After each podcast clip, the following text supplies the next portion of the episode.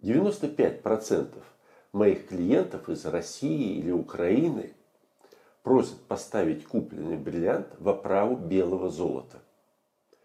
На мой взгляд, во-первых, это такая же мода, как по городам России или Украины ездить на больших черных внедорожниках.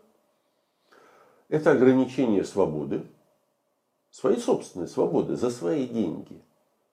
Потому что некоторым людям лучше по типу кожи использовать желтое или красное золото. А кроме того, это невыгодно.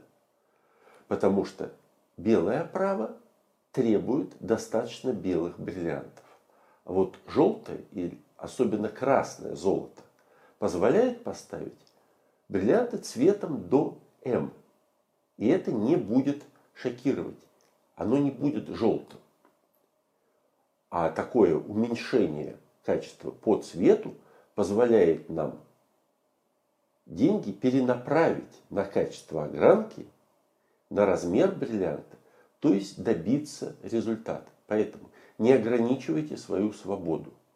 Выбирайте такой цвет оправы, который действительно нравится вам или вашей спутнице. И мы найдем под него оптимальный камень.